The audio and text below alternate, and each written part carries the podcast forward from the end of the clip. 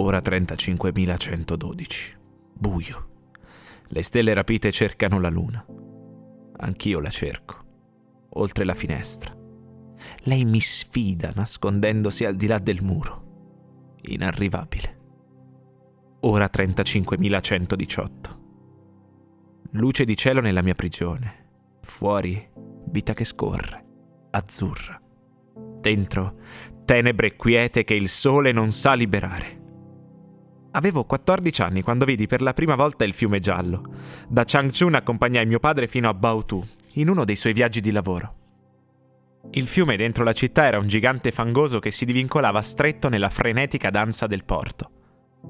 L'uomo che da poco aveva piantato la sua bandiera sulla Luna e gli anni 70 così imminenti impregnavano l'aria dei pesanti fumi delle industrie siderurgiche. Fuori dalla città, invece, il fiume scorreva ancora dolce e pacato. Le donne dei paesi che sbocciavano come piccoli fiori sulle sue rive portavano all'argine grosse ceste di panni e del sapone profumato. Quelle mani veloci disegnavano grossi cerchi sulla superficie dell'acqua, deformando il riflesso della campagna immobile che osservava la corrente.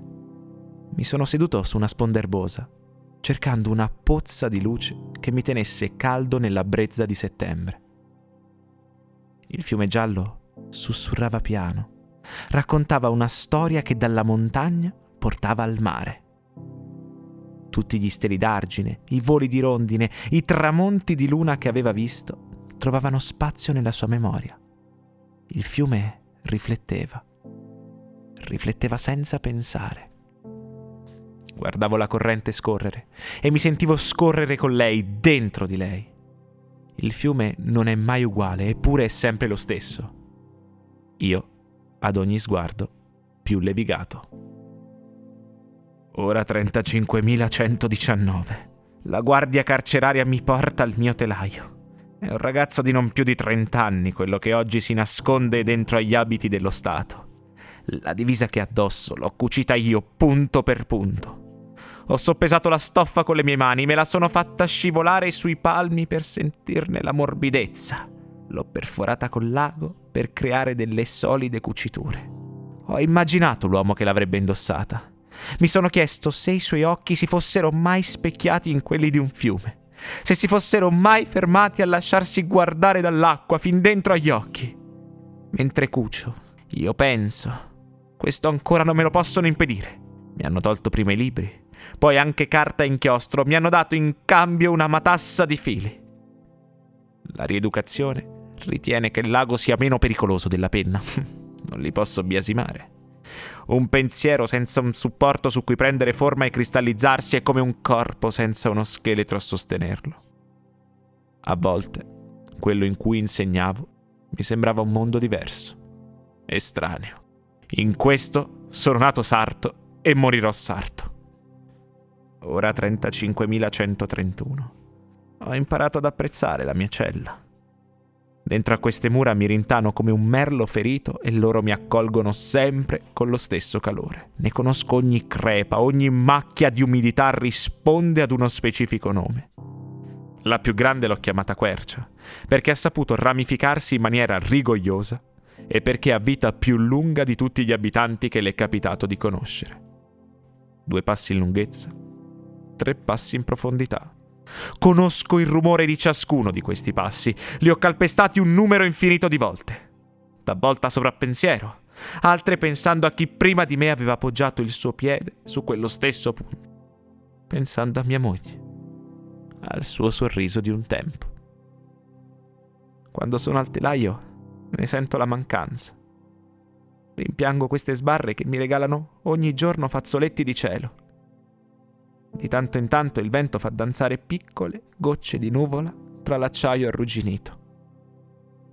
L'acqua si raccoglie sul pavimento e quello specchio di tempesta dilata il mio spazio. La pioggia mi rende felice.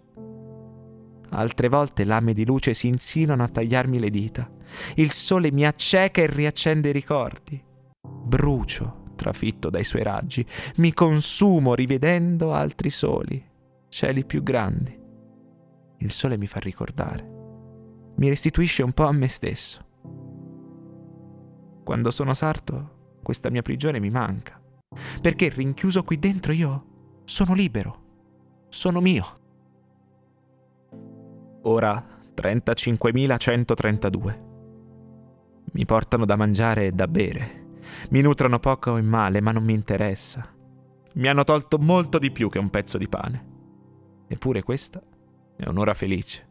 L'acqua che mi danno da bere è diventata inchiostro per i miei pensieri. Vi affondo il dito, ma non troppo per non sprecarla. Poi traccio sul pavimento freddo e irregolare tutti quei versi che il ritmo del telaio ha visto nascere. L'acqua macchia la pietra, ma solo per poco. Le mie parole ora sono leggere. Non temono le sbarre perché il vento le sa far volare. Scrivo Keiryu perché brevi e perché, come me, si nutrono di buio di cella. Quando disegno le ultime lettere, a volte la sorgente si è già assorbita. Eppure è stata acqua che ha fatto germogliare poesia. Non è stata spanta in vano. Scrivo del canto dei fiori di ciliegio, del borbottio del mare, del silenzio della neve. Scelgo con cura le mie parole come se dovessero durare per sempre perché ogni lettera che traccio è un sacrificio che impongo alla mia lingua arsa. Quando ero piccolo, mio nonno mi prendeva sulle gambe e mi ripeteva sempre che ogni gesto che un uomo compie lascia una traccia. Non l'ho mai dimenticato. Le mie fragili parole d'acqua stanno levigando la pietra ruvida del pavimento. Ogni lettera toglie infimi granelli della solida roccia. Ogni carattere che traccio impregna il pavimento. In ogni scia d'acqua incido me stesso, divento solco su pietra di prigione. Indelebile. Ora 35.133. Piange una nube grigia. Piove sulla mia anima ferita. Un manto di puro cielo. Profuma leggero il ricordo del tuo respiro tra le gocce. In questo buio mia moglie mi viene spesso a trovare. Ha il vestito di seta bianco con i fiorellini rossi della prima volta in cui ci siamo conosciuti. Mi racconta, senza muovere le labbra delle sue giornate, di quello che ha cucinato, degli orizzonti che vorrebbe scoprire. Con me. Ogni notte, prima di scivolare in un sogno, mi bacia sugli occhi e mi stringe forte le mani.